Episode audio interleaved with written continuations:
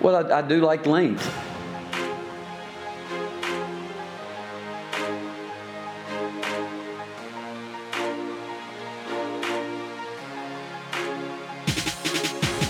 Good morning, afternoon, evening, brunch time, lunchtime.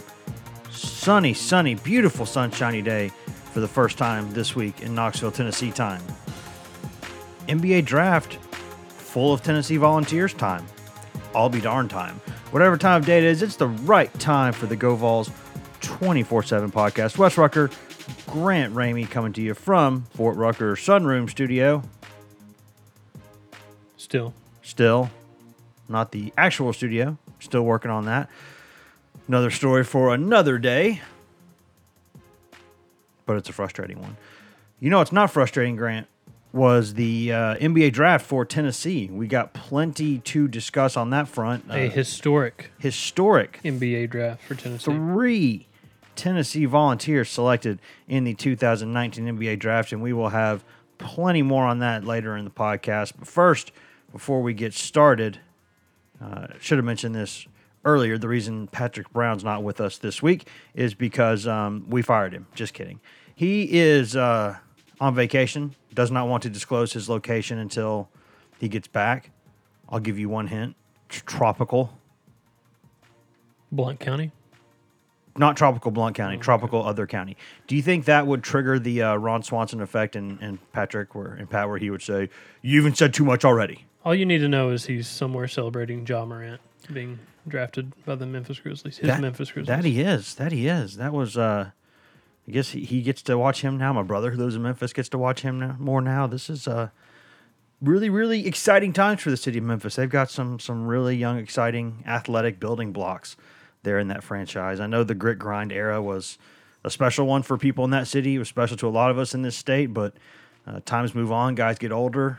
You know, gotta gotta rebuild, gotta retool, and uh, it looks like they're going to be able to do that. They And got some somehow, guys that- somehow the climate in Knoxville is just ex- exciting. Basketball climate, that is. Yes, it is. And, and we got plenty to discuss on the NBA draft front here in just a bit. Before that, we wanted to get started with a quick another update on uh, Mr. The, the, the most impressive, I think we've agreed on this, the most impressive or the top guy on the transfer market this year, Kerry Blackshear Jr., the big man from Virginia Tech, who, after a coaching change and some shakeup there in Blacksburg, has decided he wants to play elsewhere for his final season of college basketball. He decided to pull his name out of the NBA draft where I guess he could have been a potentially second round pick. And he is now uh, back on the market. And it looks like, Grant, there's a pretty interesting update there that, you know, people thought at the beginning of this, Tennessee's in the mix, but how much is Tennessee really in the mix here? Because maybe you're just accustomed to this over a long line of, of Tennessee basketball coming up, you know, bridesmaid on some big guys and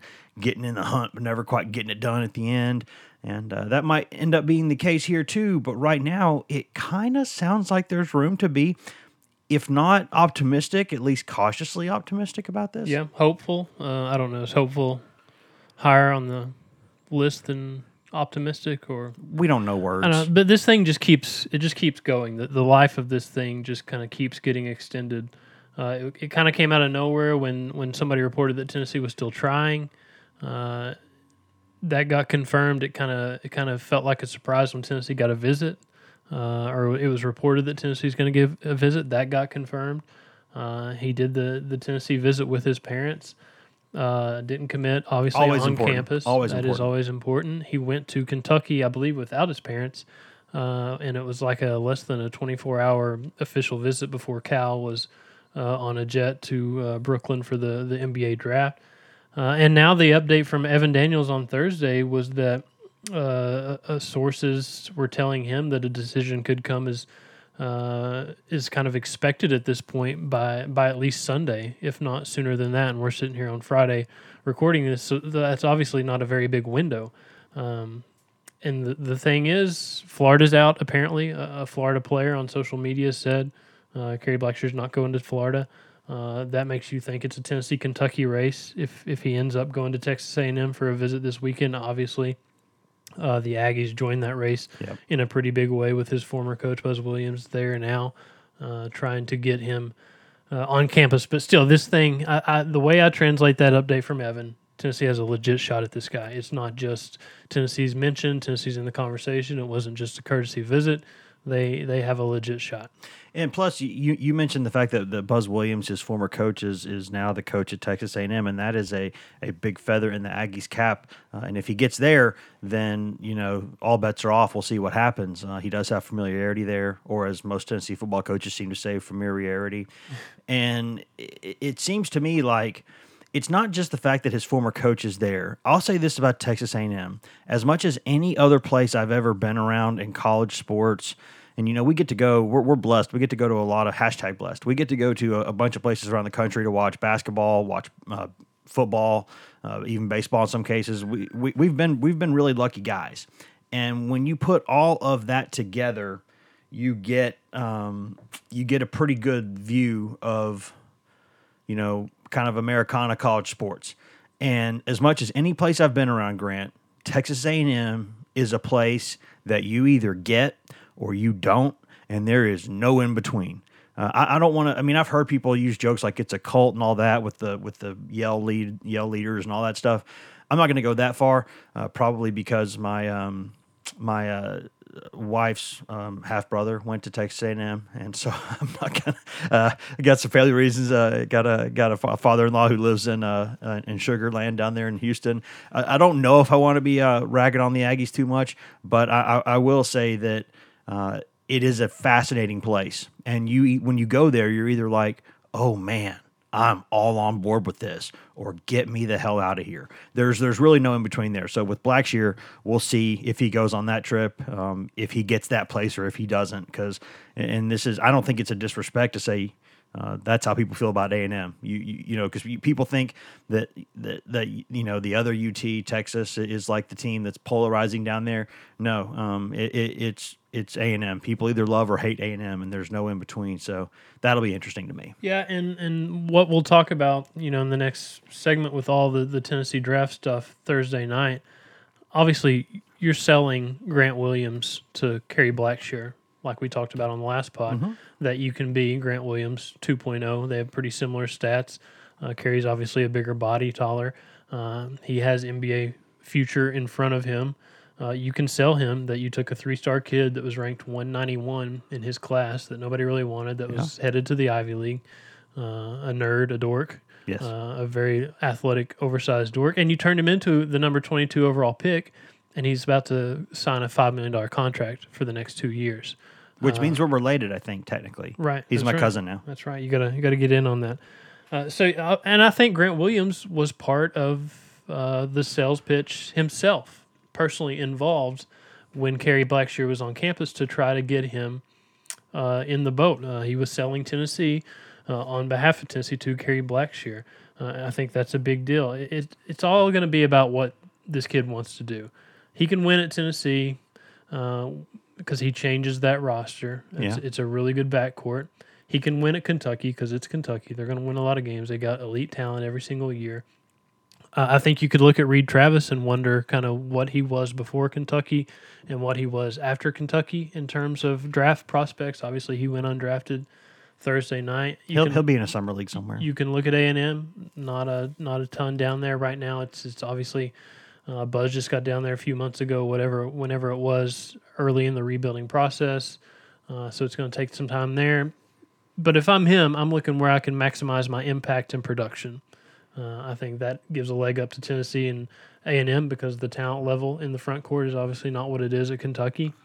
Uh, but it's just a matter of what he's looking for. Uh, where does he find exactly what he's looking for? Yeah, I'm not sure if I've actually written this as a full column yet, but I know I've mentioned it before. But but my opinion on this, and, and I legitimately Tennessee fans don't always love this. If I think it might be better for a guy to not go to Tennessee like Tee Higgins.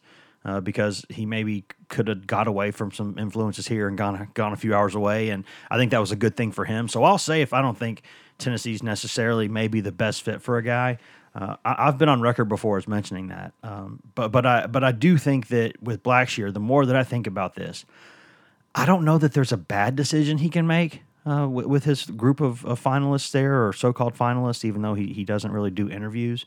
But when I think about this, I think about it like this: if it's Tennessee or Kentucky, either one's a good decision. Kentucky, the hang up there is that you don't know exactly how much you're going to play because uh, there's more proven talent there. You know that that's more of a cutthroat, one and done kind of deal there. And I don't mean that in a bad way because hey, they're playing by the rules and they're winning, um, and they're getting guys in every year. So that is a potentially you could say a more secure route to being on the NBA radar, um, even more so because you're a guy who you're going to have a billion scouts at every game you play. You know, you're going to play in, in, an environment on the road and at home where you're really, you know, you're getting prepared for that next level. Um, you know, interviews after games and stuff like that's they kind of prepare you for the NBA there. Uh, Calipari, and this is maybe the most Calipari thing ever. You know, other programs call graduation day you know, when they actually go graduate from college. Right. Calipari, and the most Cal thing ever, calls the NBA draft graduation night. Uh, because that's the graduation night for his program. And every year they send a bajillion guys there. They did Thursday night as well. And so that is, you know, it's weird for a guy to ever go to Kentucky and you say he made a bad decision because normally they're going to get something out of you there. Um, but the more I think about this, here's the thing that I think separates Tennessee here. Tennessee, while right now on paper is probably not as good as Kentucky, because you've got some proven guys in the backcourt there. You know, you've got some talent, some young guys coming through. You've obviously got a really good coach who's had Cal's number since he's been at Tennessee. Um, you know, they're going to be okay regardless. Tennessee's not going to fall off the map without Kerry Blackshear. Right. But if Kerry Blackshear goes there, and if he goes there, two things happen. One, he's almost guaranteed to start and play as many minutes as he can stand per game because you're developing young guys behind him. Um, he is gives you some leadership kind of qualities there in the front court to go along with Fulkerson there, who's got some experience. Um, you know, you've got that kind of deal there. And with Derrick Walker gone, he was a guy who communicated really well. Everybody in the program knew him. Mm-hmm. Uh, he knew how to play the game of basketball. He, you know, will, will be missed in that area. And so Blackshear is the guy who takes Tennessee from – okay, decent team, maybe a top 25 team. You've got that great backcourt. You're going to be a tough out for anybody. You got a tough arena. You're probably a tournament team, yada, yada. To if you get Blackshear, okay, now you're contending again.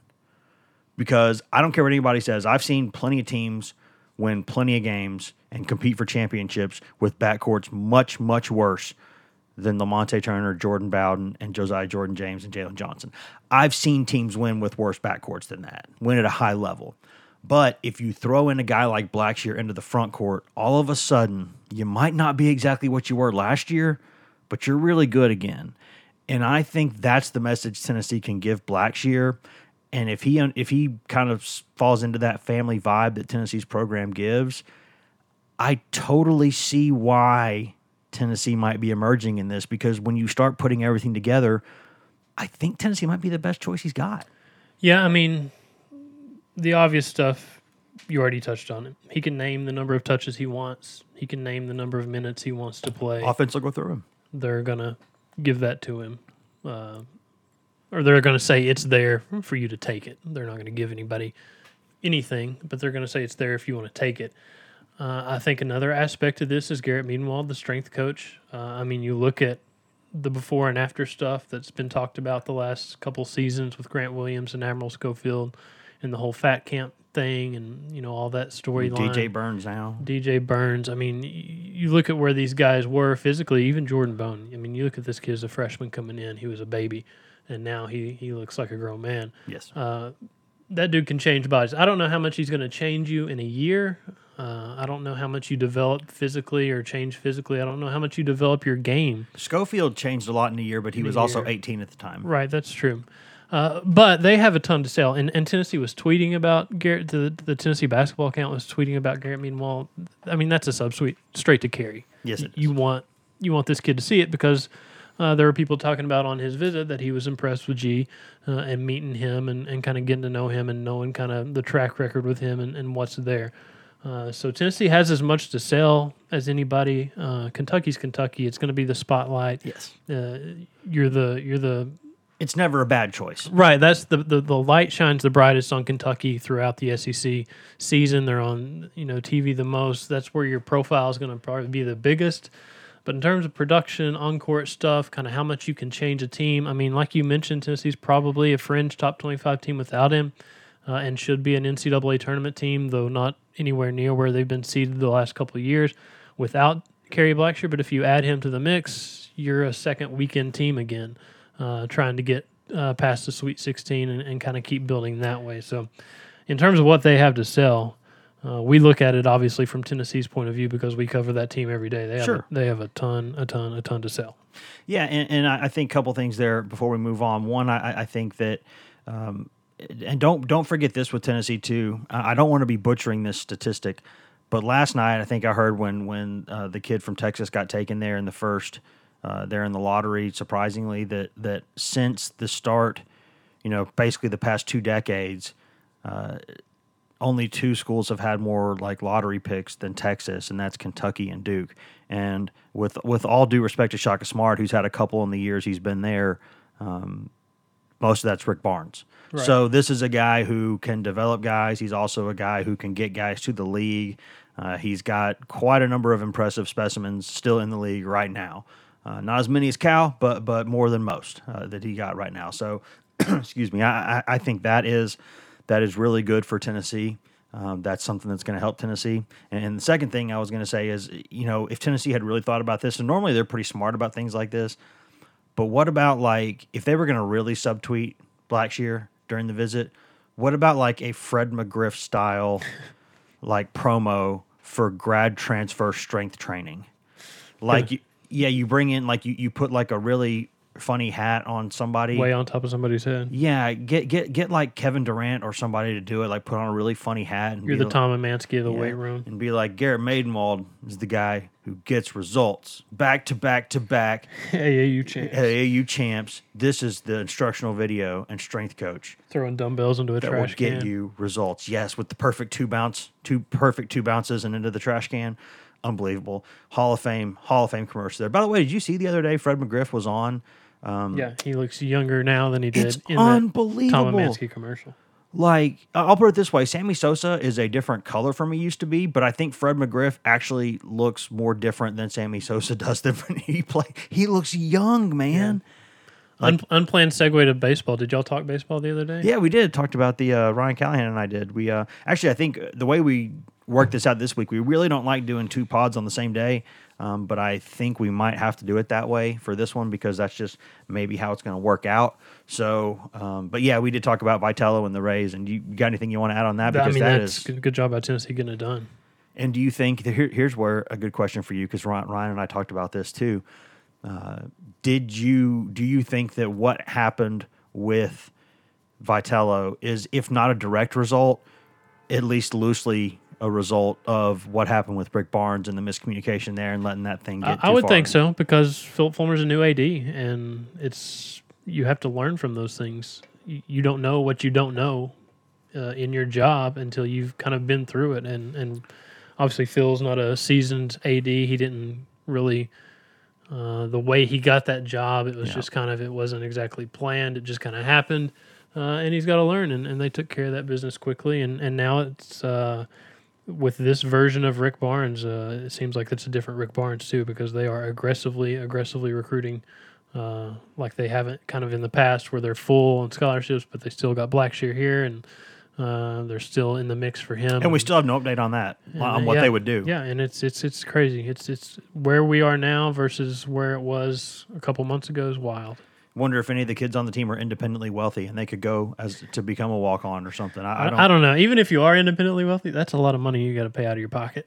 It's true. Even, I mean, just because I got a lot of money, if I had a lot of money, I wish doesn't mean I want to be parting with that money. Yeah, and I'll be honest here. Um, full candor, my wife works in uh, the Tennessee admissions department. She's a, a director over there, and um, of their communication for the enrollment management. I don't know. She's got this big office, and it's ridiculous. But she is she I, I, because of her job. Like I, I read a lot of stats and things like that, and there's always brochures and pamphlets and stuff laying around. And and Tennessee's out of state tuition, by the way, um, I think maybe only Vandy in the SEC has a higher out of state tuition um, the, than Tennessee, which is fascinating, which I would not have expected. But uh, yeah, certainly, uh, you know, no matter who it is or what it is, maybe somebody wants to go somewhere, maybe somebody goes on a medical or something like that. I mean, I don't, I don't really know, but um, you know, the guys that you would think about, um, you know, who, who would be a guy who maybe would be like, I want to kind of maybe leave.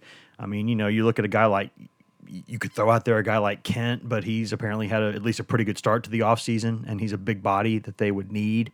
Maybe less so if Blackshear's there, but still uh, a young guy that, that, that they still offensively has a ton of skill. Uh, then you say Jalen Johnson, and, and that why would he leave at this point? He's been, you know, he's waited his turn, and now he's got his chance to go out there and play, and he's so offensively gifted that – you know, he wouldn't make sense. I mean, Fulkerson's beat been beat up, so maybe he would be a medical candidate if you thought about it. But he seems to be healthier now than he has been, and and so I, I don't know.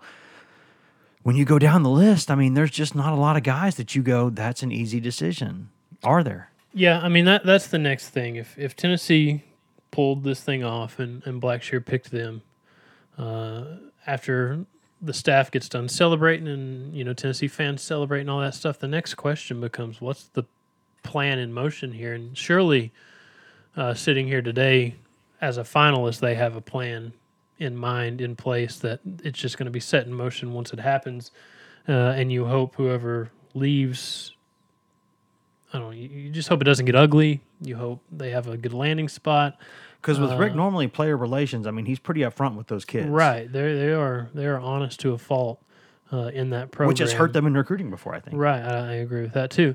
Um, but you hope sitting here June, whatever today is, twenty first, that there's a landing spot in line for whoever's out if somebody has to be out, uh, and that it doesn't happen in a bad way or a bad light because it's this is not the time of year that you do this. Yeah, and and you know, uh, last thing before we go to break here is that you, you think about it. This might only interest us and other people on the media and not anyone else. But on an interesting level, don't tell me you disagree with this, Grant, because I know you, you don't like agreeing with me, but I know you're going to agree on this. If Blackshear goes to Kentucky or A, or A&M and doesn't go to Tennessee, and Tennessee stays at the maximum of allotment of scholarships – we're going to be at least poking around a little bit out of curiosity for a while now to, to say, okay, at some point you're going to tell me who was going to be the person on the way out, right? At some point you're going to tell me, aren't you? Yeah, and I think Tennessee will be very sensitive to that, and because we still with Admiral Schofield when he got suspended his freshman year for a game or two, for a week or so, however long it was, for that trip in, in Maui or whatever happened. Um, Never heard a word about never, that. Never heard. I mean, Schofield went on to become one of the greatest off-field ambassadors and on-field, on-court ambassadors Tennessee's had in any sport in a couple decades. Yeah. And and we still don't know. And it might have been something as dumb as mouthing off in practice. Right. If Blackshear or post game or whatever uh, in that tournament setting, if Blackshear picks somewhere else, yeah, that's that's something that you're going to wonder, but it's going to be really hard to find an answer to because they're not going to want to admit to anything uh, in terms of being processed, quote unquote. Yeah, I need to. I've got the greenhouse here. I need to grow like a truth serum, and I'll get that answer out of them. Uh, Grant, before we move on and talk about the draft, uh, still a couple questions for you. Do you like products still? I love products. Do you enjoy services? I couldn't enjoy services anymore, really. Do you uh, enjoy the occasional in-house ad? Love in-house ads. Do you uh, own a Lexus? Because last week uh, Lexus was one of the sponsors of this podcast. I don't own a Lexus, but I own multiple things that I've used promo codes from ads on podcasts to buy. There so you go. Just I, like, I'm the target audience right here. Just like that. So uh, if you're like that, I have got great news for you and everyone else. Hashtag ad. eBay Motors is here for the ride. Remember when you first saw the potential? And then through some elbow grease, fresh installs, and a whole lot of love, you transformed 100,000 miles and a body full of rust into a drive that's all your own. Look to your left, look to your right. It's official. No one's got a ride like this. There's nothing else that sounds like, feels like, or looks like the set of wheels in your garage. With over 122 million parts, you can make sure your number one ride or die stays running smoothly. So there's no limit to how far you can take it. Brake kits, turbochargers, engines, exhaust kits, roof racks, LED headlights, bumpers, whatever your baby needs, eBay Motors has it. And with eBay Guaranteed Fit, it's guaranteed to fit your ride the first time, every time, or your money back. Plus, at these prices, well, you're burning rubber, not cash. Keep your ride or die alive at ebaymotors.com. Eligible items only. Exclusions apply. And we're back. Grant, good break. Wonderful break. Did you get a stretch in? I loved it. Grant actually ran a 5K during that commercial Pulled a hamstring It was during- unbelievable. He Pulled did a a, cou- pulled a hamstring during that break somehow. What I need is I need him. I need Muscles McGee over here to help me dig. Uh, can you be a human auger to get some um, to get some post dug for some boxes that I'm going to build in the backyard? Uh, it's not my contract. I've got four planter boxes. I need two more, and then I'll have the six that I need um, to to do things. You're gonna get you're gonna get a mosquito repellent kit out of it. So I'll think about it. You just call my people; they'll call your people. Go from there. call my friends, call your friends. May- Maybe we'll be friends. Call Rest- Grant Williams. rest He's got money. Rest in peace, Biggie Smalls. Uh, speaking of, of big things, Grant, uh, Tennessee basketball NBA draft last night for the first time. For the first time since the NBA draft went down to two rounds, and, and even then, uh, if the draft had been two rounds throughout the entire way, then historically last night would have been the first time the Tennessee basketball Volunteers, the men's division, had three NBA draft picks, and I know people did not want to say goodbye to Grant Williams a year soon. I know people did not want to say bye a year too soon to Jordan Bone. I know people never wanted Admiral Schofield to leave this program ever under any circumstances because he's their guy.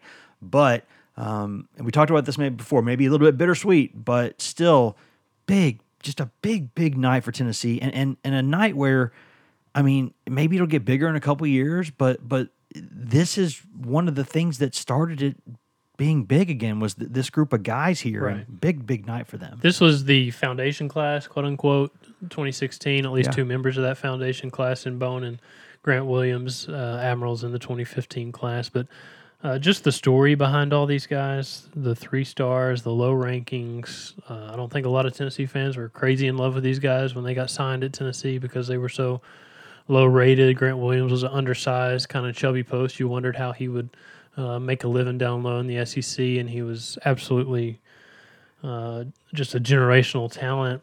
Admiral Schofield goes from what he was, uh, kind of an undersized post, kind of tweener, to uh, moves to the wing, changes his game. Uh, Jordan Bone going from what he was as a freshman uh, to how his sophomore season ended, to completely overhauling his game and, and being really uh, kind of obsessed with, with becoming a much better basketball player after that Loyola loss. Uh, just all the stories. I mean, this is it's crazy. Tennessee's had 10 draft picks in total since 1989, uh, and they had three last night. They added three to that list uh, in one night. That's that's a pretty incredible accomplishment. It's a huge, it's a huge commercial advertisement for what Rick Barnes has done at Tennessee, and and you know this wasn't six or seven years into his Tennessee tenure. This was year four uh, after he became the third coach in three years when he got hired here. So it's an incredible testimony to their uh, player development and, and kind of what you could do uh, with players, what they've done with these guys at Tennessee. And I was worried about Grant. He seemed to be kind of slipping down the mock yes, drafts. yes, that was the, Uh, that was the, the the rumor there. There was a lot of talk about maybe Utah or Brooklyn had promised him something late in the first round, and then Utah traded out of that number 23 spot to Memphis, and Memphis needed a shooter. When that happened, I got kind of concerned about where Grant would go. When Nick Claxton got the final green room invite, I was kind of concerned that might have been bad news for Grant Williams, but Because there- Cla- Claxton's a classic NBA prospect in that he is so raw still, but my God, if he puts the whole thing he looks together, like a, what a talent! He looks like a creative player on a video game, and even when you're playing with the player, you're like, nobody actually looks like this Yes. and moves like this. Uh, and then there, there goes Grant Williams at 22 uh, at a slot that projected value is like almost 4.9 million. Uh, it's an incredible uh, kind of testimony for what he's done over his the last three years, how good he's been.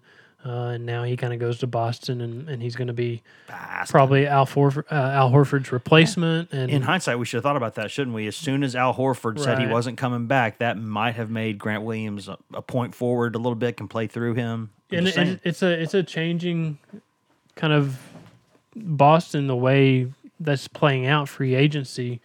Uh, Kyrie Irving gone, he's not coming back to Boston. Al Horford gone, he's not coming back. They're losing those two guys in free agency, and then you add Grant Williams uh, later in the draft. You add Carson Edwards. Uh, they added Romeo Langford at number fourteen. Uh, so it's a it's a changing kind of of the guard in Boston as as much as everything was changing at Tennessee when Grant Williams got involved. Now he's kind of starting over in terms of helping a franchise change, uh, change the face of the franchise, and it's it's a it's definitely a new era for Boston. And and it was really cool that he said his grandfather was a Celtics fan, and he was he was really caught up on the history of the Celtics, and he was kind of talking to media Thursday night reporters in Boston about the three different eras of Celtic basketball, Yeah. title winning basketball, and he's going to the most decorated franchise in, in NBA history. Did he put one of those red Auerbach cigars in his mouth right there during the during the? Probably he had to put his uh, Settlers of Catan down for a minute and all Yeah, that stuff. that was. Uh, now he can get a Settlers of, of Catan cat uh, kit made out of anything that he wants. Basically, he's like, I want a Settlers of Catan video like board game that's the size of like a, a- an Olympic swimming pool. Can you make that happen now? Uh, and with when you have a five million dollar contract, uh, not to mention whatever someone like Nike or Adidas or Puma or you know New Balance or whoever pays him on top of that, being a first round pick in a big market, uh, that that's that's that's big time. And and I, I think in hindsight, when what we should have thought about if we were smart, which we're not, was would have been as soon as Al Horford got traded, all of a sudden that probably should have made all of us go say, okay, now the Celtics needs in the draft are completely different. Because let, let, let, let's remember this. The Celtics on the balance of things overall the Celtics had a no good terrible very bad week. Uh, you had uh, you know the whole thing with with Irving's going on. Uh, you got Horford and then one of their other players saying they don't want to come there probably now uh, or don't want to stay. And, and Al Horford turned down 30 million dollars thirty million dollars um, for for a for a salary. Just boom, just just, just to not be there, and that made me go hmm. Because you know the NBA has that incentive package where if you stay with an, an organization, you can make more money. A shout out to the to the smaller market teams there. Uh, not that Boston is one of those, but you know what I mean. And, and so he could have. He'll take less money to go play somewhere else. Um, and that team has gone from like Eastern Conference contender to what's going on there in like a week. They had a really, really rough week. Um, but as soon as Al Horford said he wasn't coming back, that should have we should have looked at it and said, you know what, a versatile, maybe even undersized power forward who's got some different skills. You can play some offense through him. Uh, he can do a lot of different things. A guy can put the ball in the bucket and get you points. Um, that a guy can go get some rebounds. That that that's a guy that Boston needs now. And so Grant Williams fit that bill, and he went earlier than a lot of us expected. Um, I thought he would stay in the first round. I really did. I just kept thinking the whole time, you know what? These teams, at the end of the day, this is a lot of money. And if they're going to give a guaranteed contract to somebody, you know what you see with Grant Williams on tape.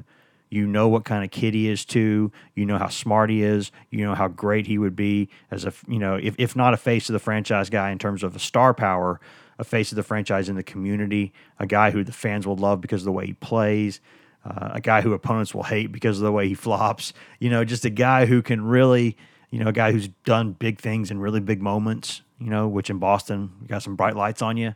Uh, a lot of pressure there. A lot of can be a real vicious media market. You need a guy who can withstand that. And and Grant Williams is a guy who who can do those things. But I just thought because of of where who he was as a person and what he had done in college, I thought somebody would take him. I didn't know if it would be you know the Jazz. I didn't know if it would be the Nets. I didn't know if it would be uh, potentially even the Warriors. Uh, as a guy who you know he's not Draymond, but a guy who can is kind of has a game that the sum's better than the parts, Right. like Draymond Green is, and a winner. Just a guy who would fit great in that culture over there. Uh, a guy who's you know very you know kind of conscientious too, so he would, would have been really good in that that Bay Area market. I I- knew that there were options. I knew Milwaukee liked him. Um, I, I knew I didn't know, but I had a pretty good feeling he would stay in the first round. But to go to 22 overall, should have seen it coming because of Horford, but didn't see it coming. And I'll be honest with you, if you saw it last night, Grant, if you saw some of the, the Twitter reply threads from Celtics fans to the pick, uh, if you saw their replies to like Woj and Shams and all those other guys, um, there were a lot of people who did not love this pick. And maybe that's just because it's Boston and they're rough on guys and they wanted Bol Bol and, you know, they wanted the name they knew. Um, and, and you're thinking, what, a six, six and a half power forward? Like, what's Right. what's going on here? Um, but I'll tell you this this kid, Grant Williams, was dismissed in high school, He was dismissed on the AAU circuit, even by Jay Bilas, who is a really smart basketball guy. Keeps saying, "I'm shocked at how good he is. I'm, I'm happy for him. I love the kid, but I'm, I'm shocked." Right. He's been honest about that. Uh, at the college level, he was dismissed until about the toward the end of his freshman season when people went, "Wait, wait, wait a minute, this kid's good." And then his sophomore year, wait a minute, this kid's a star. He's been dismissed at every level, basically. And I think he's going to do it again. I think he's going to be dismissed. I don't know if he's ever going to be a star, but he's going to stay in that league for a while if he's healthy. And he's going to be a guy who's in a rotation for a good team in the playoffs. And he's going to be a guy who's going to extend his, his jump shot because he has that ability. Uh, he's going to be able to play offense, you know, run offense through him because Brad Stevens, one of the best basketball minds anywhere, says that Grant Williams, you can run offense through him. So Brad Stevens knows what the heck he's talking about. He's a really brilliant basketball coach. And and so I just thought that he would stay where he was, um, or he would stay in the first round. But I'm when you look at where he is now, I think it's a good situation for him. Uh, I think that that if he gets off to a slow start in his career, being in Boston, that's the kind of thing that could cripple a guy. I think Grant Williams has so much confidence in himself and so much kind of uh, I don't want to say um, I don't want to say he's you know obtuse or I don't want to say he is um, arrogant or you know naive. He, he just he, he you know or, or blasé, but he just has a confidence in himself. Well, I don't think he's going to be rattled because he knows No. that, that he can come back from that. because he's been dismissed before, like all the, the, the times you mentioned. And Grant's a Grant's a guy that um, try not to say this in a mean way. He's annoyingly successful. Yes, Like he just like the nicest dude on the earth. Uh, I really enjoyed being around that kid, but he's just good at everything. Plays plays seven instruments to the point where it kind of bothers you. Like you shouldn't be so good at all this stuff. Like he, yeah, like he, you mentioned, he's a plays a bunch of instruments. He graduated in three years at UT while being an All American. from a really tough program Right. that my brother, who is a smart kid, took five years to get out of. Yeah, it was a it was a no joke program. One one time he had to take eighteen hours in a semester, which is a huge course load for anybody, Yeah. regardless uh, student athlete or not. Um, you know, he did the musical theater stuff in high school. He plays Settlers of Catan. He's like the He can tap dance.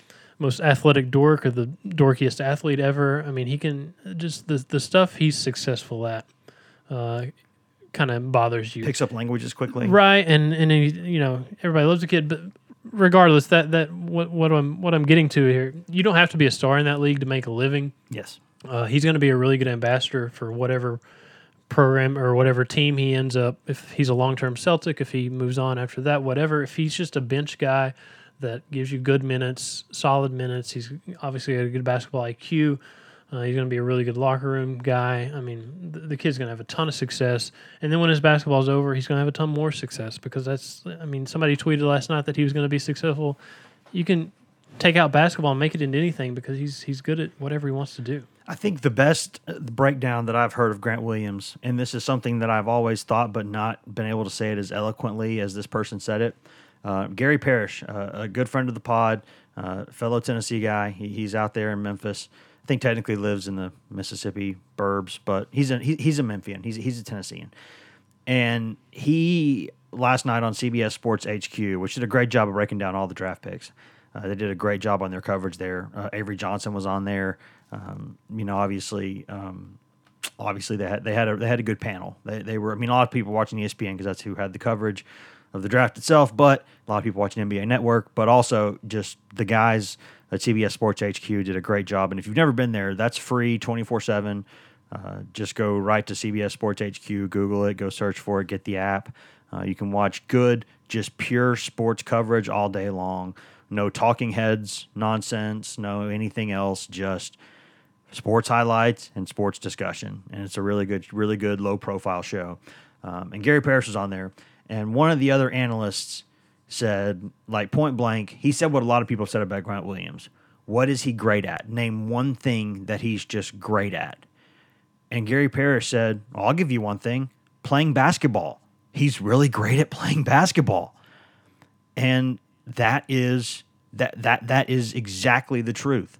You can say, is he he's a good leaper, but is he an elite leaper? No. Um, you know, he, he's surprisingly quick, but is he super super quick for like when you when you watch Draymond run down the court at six seven six eight? He you know, Draymond Green's foot speed is the most underrated part of his game. He just unbelievably motors down the court.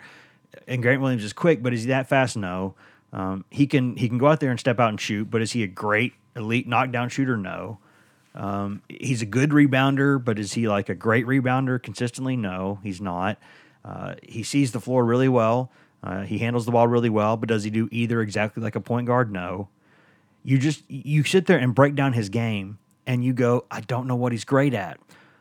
But then you look at Gary Parrish says, screw that, he's great at playing basketball, and that to me is the reason why he will be successful. He will find a role He's a smart enough kid to figure out what he can and can't do in that league. He'll make some mistakes early on, and then I think he'll figure it out. And he's, I think he'll be in that league for a right. long time. He's really good at finding a way to succeed. Uh, he's really good at finding a way to score a bucket when somebody needs a bucket or get a block when somebody needs a block. I mean, just kind of intangibles gets thrown around a lot. I think he has a lot of uh, just kind of winning intangibles. Yeah, the difference between him and a guy like um, uh, a guy like Jarnell Stokes who I, I still talk to Jarnell. You know, seems like about once a month at least, even when he's overseas. Like I, I, know Jarnell pretty well. I've known the kid since he was 16, and I'm not saying anything here that I have not said and would not say to his face. If Jarnell Stokes would embrace the kind of player he is and not the kind of player he wants to be, he'd be in that league for a long time. He would stick on he would stick on a roster. He would be an energy guy. He would be a guy who goes out there and gets rebounds because he is an absolutely elite level rebounder. If he would go out there and be the, he doesn't want to be a garbage man, but if he'd go be a garbage man, he'd get NBA money. And he wouldn't be doing things just where he's playing in China, killing things in the China basketball league, you know, finals. And you're going, man, that guy should be in the league. Uh, and he would be if I think he would just be the kind of player that he is. And I know he's shooting the three ball better now. I get that, but man, if he would just embrace who he is, I, I think he would have never left the league in the first place. And I think that's the reason why guys like Josh Richardson stick in the league. That's the reason why guys like Tobias Harris stick in the league, uh, even though Tobias is a star, full fledged. You know that, and, and Jordan McRae is another example because he's in the middle because he just when he he has to realize that sometimes his attitude rubs people the wrong way, and he's got to do a couple things differently. But when he does, he just scores on every level that he's been at. I think Grant Williams will figure out pretty quickly what he can and can't do. And I think when Brad Stevens tells him this is what you can and can't do, he'll buy it and he'll he'll play along. Even if he doesn't agree with it, he'll play along and he'll figure out how to succeed in that league. And I think that is why I think he'll have success. And I think a lot of people in Boston are going to be like a lot of people at Tennessee were when Tennessee took this kid. Who is this kid and why? Or why why what's the interest here? What is it? Well, just wait. I think you're going to get a good player there. Uh, moving on, talking about a couple other professional guys. segue. What about Jordan McRae's new teammate? That's a great segue. If uh, they're on the roster to start the NBA season next year. Yeah, that's true. But if they're both still there. Yeah, but um, and, and, again, shout out to my Beltway boys. Uh, I, I, think everyone knows who listens to this podcast every week. Uh, you know, my wife's you know, from there, and I, I just you know spent a lot of time in that city. I love DC. I love the Beltway. There's there's really good athletes there. Um, a lot of good places to be. Like seems like a just a nerve center of power, kind of in the country. It's a really fun fun place to be, and uh, that's where Admiral Schofield uh, ends up. He wasn't technically selected by the Washington Wizards, um, but he was unofficially selected by the Washington Wizards because it was an agreed trade.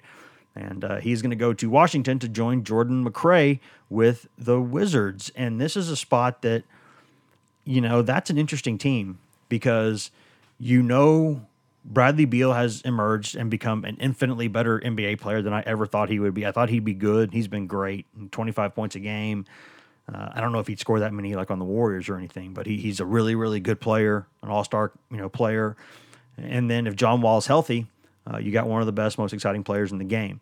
Um, but they kind of needed some more help there on the wing, kind of a combo forward type, a little bit to, to, to mix in there. And I'm telling you that that's a that's a pretty good landing spot for for Admiral Schofield. I, I have to study the roster more to know exactly because I'm familiar with them, but not you know intimately. I would say, but when you look at sort of just that the vibe of that organization, if they get a guy like Schofield, a max effort guy, a, a guy who gives you energy, juice in the building, uh, people in DC and people in Baltimore and people in that area, they really respect people who put their head down and work. Right. And that is a guy I think that they're going to quickly be pretty happy with with that guy. I don't know. Still remains to be seen what kind of NBA career he will have. Um, but I think it's a pretty good landing spot for him. Yeah, I do too. And and I was kind of worried about him too, as the second round was kind of continuing, and I don't think he slid anywhere. But I was kind of wondering where he would uh, pop up. And number forty two was uh, kind of right where he was, kind of in all the mock draft conversations. He probably averaged uh, in that range, kind of mid second round. So.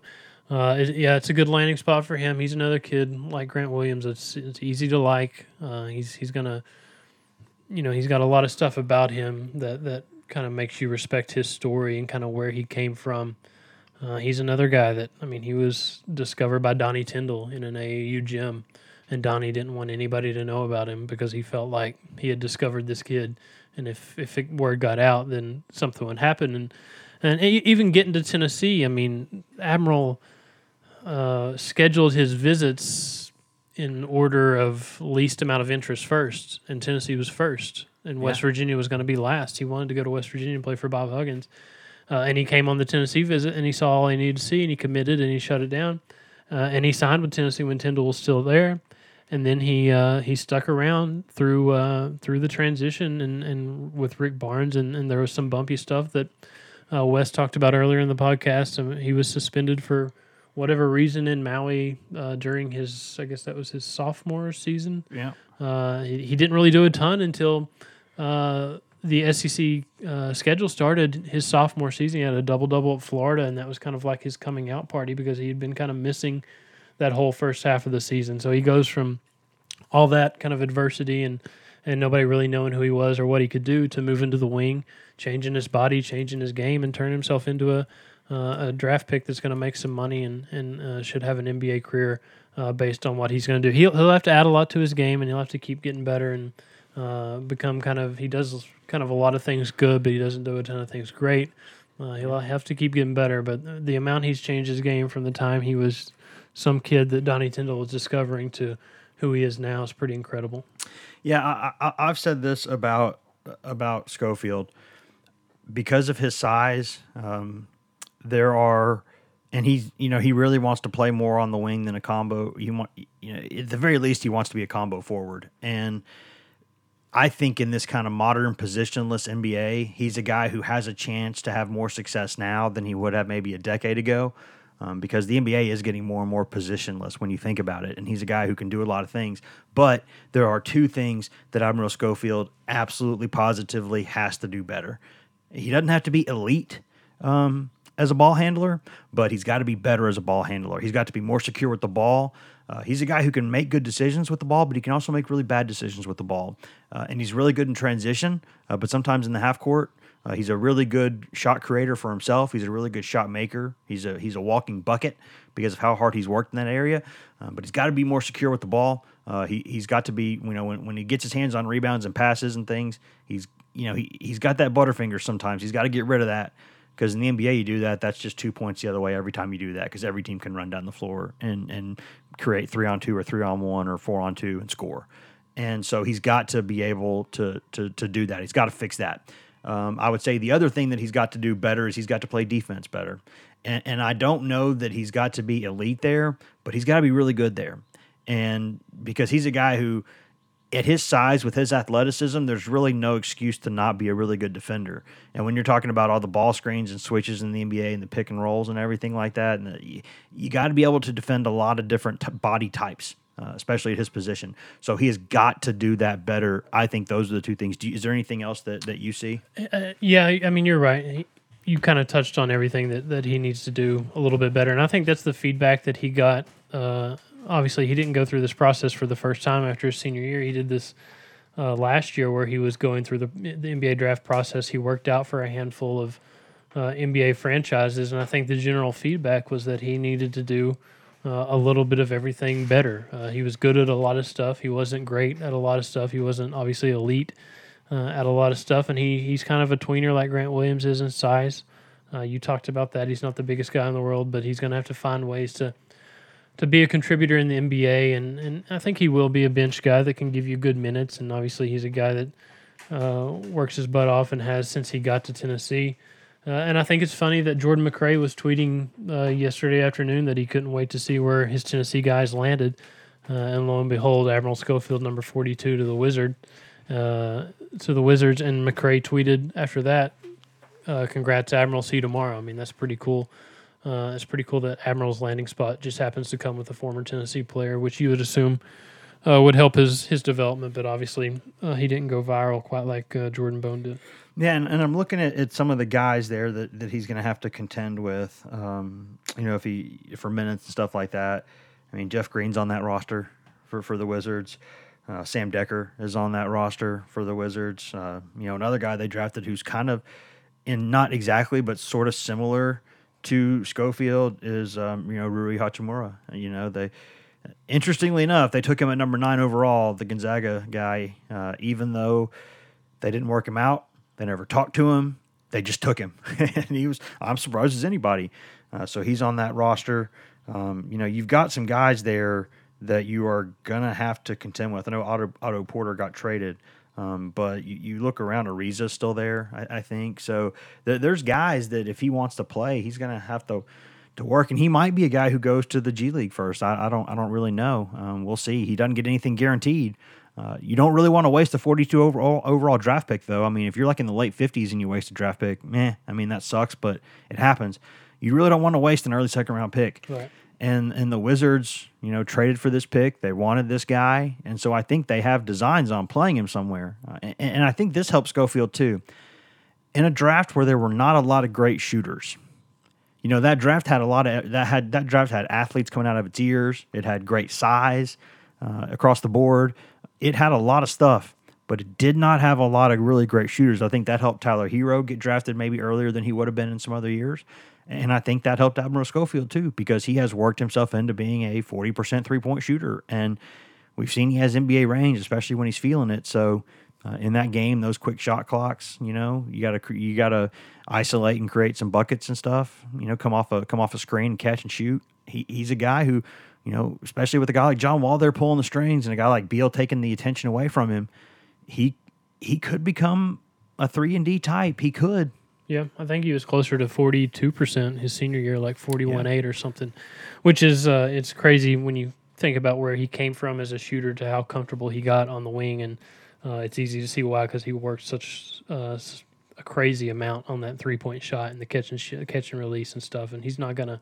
He's probably not going to create his own shot and, and, and do a ton with the ball in his hands. But yeah, if, if he can become a three and D guy, uh, he'll he'll have a he'll have a life uh, shelf life in the NBA. Yeah, he added a little bit more. I don't know if you call this creation or not, but he added more of that that that back to the basket kind of game yeah. stuff from his time time playing the power forward.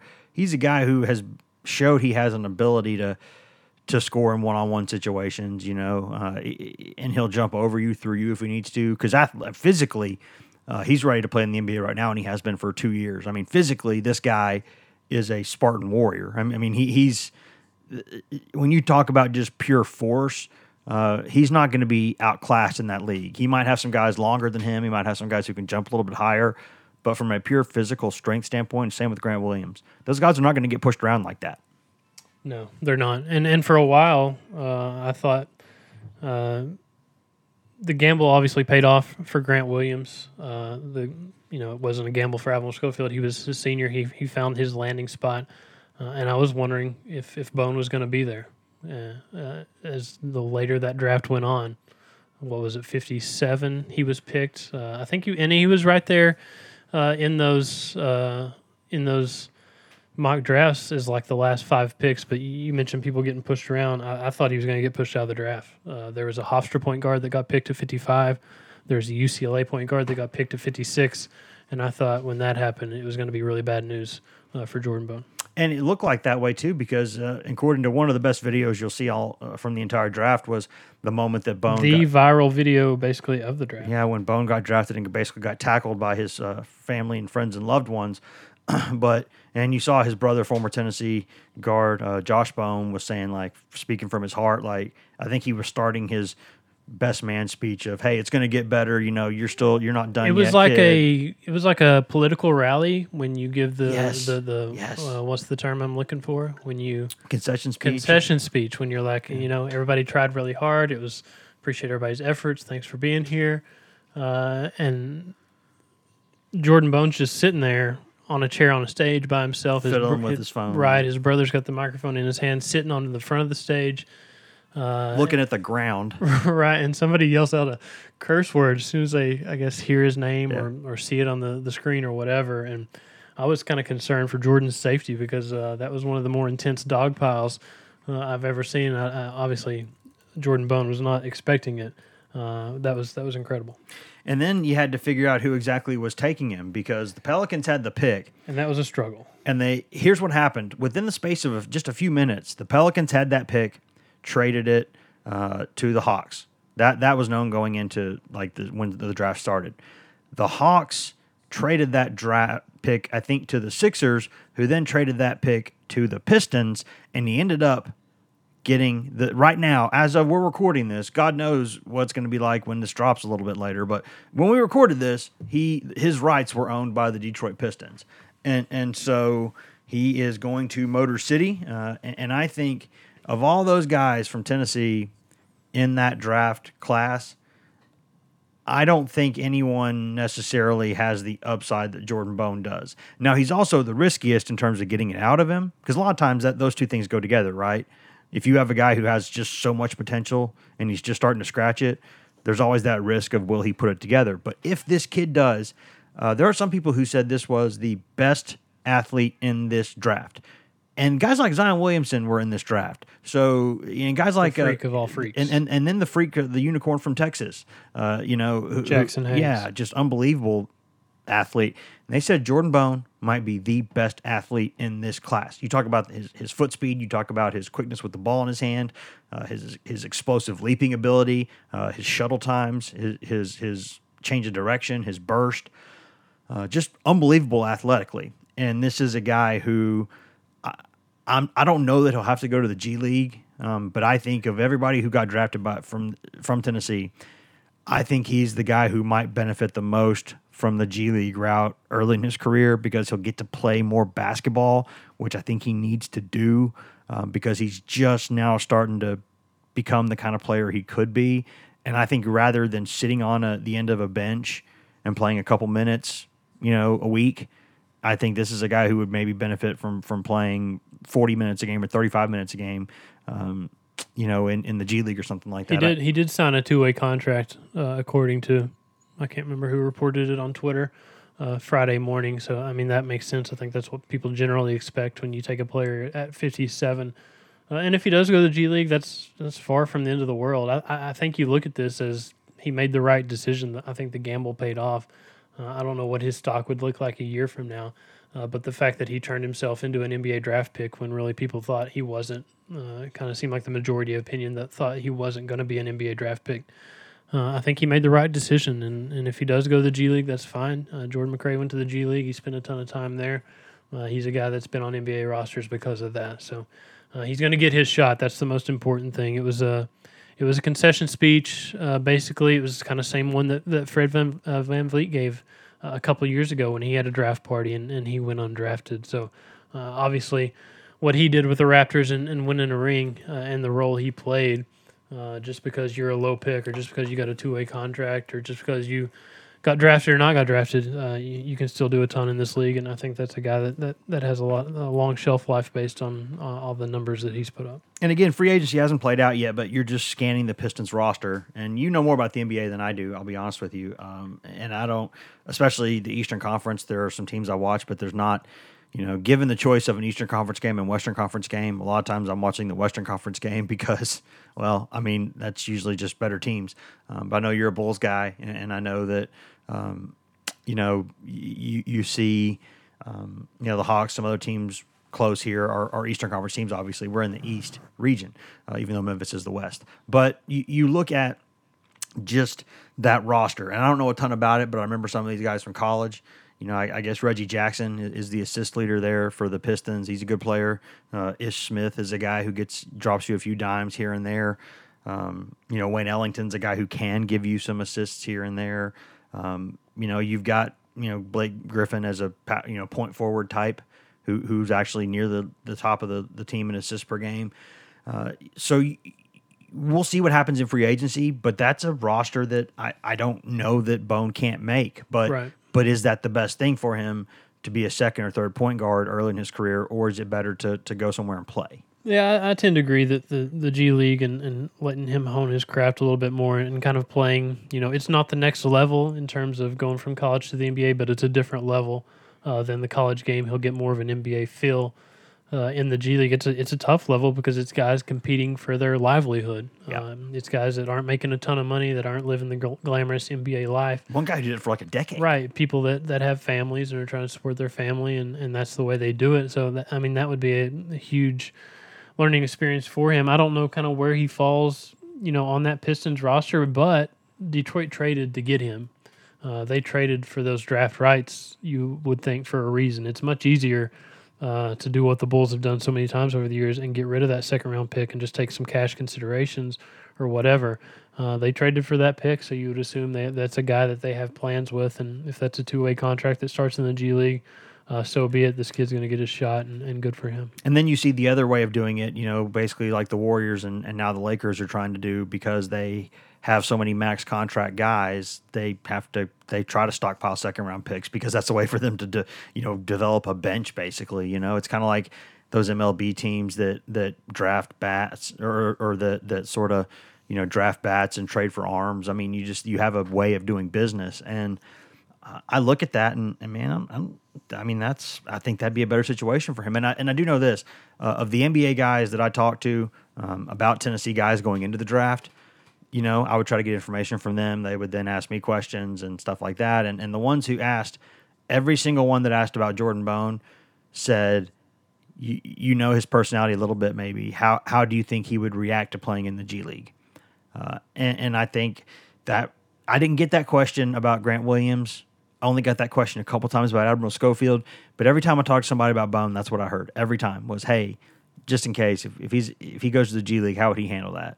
And, and I said, "I don't know, but I think he'd probably be okay with it because he's a guy who, even though he did start from day one at Tennessee, he's a guy who dreams of playing in the NBA. He wants to play in the NBA, and if that's going to help him do that, I think. I mean, he'll do it. As soon as as soon as he announced way back in early April that, that he was for or that he was entering his name uh, in the NBA draft, there was talks right from the jump that he wanted to keep his name in the draft and he wanted to turn Yeah. pro. This was not some kind of uh, waiting on a decision from him, even though he didn't formally announce it until later in May.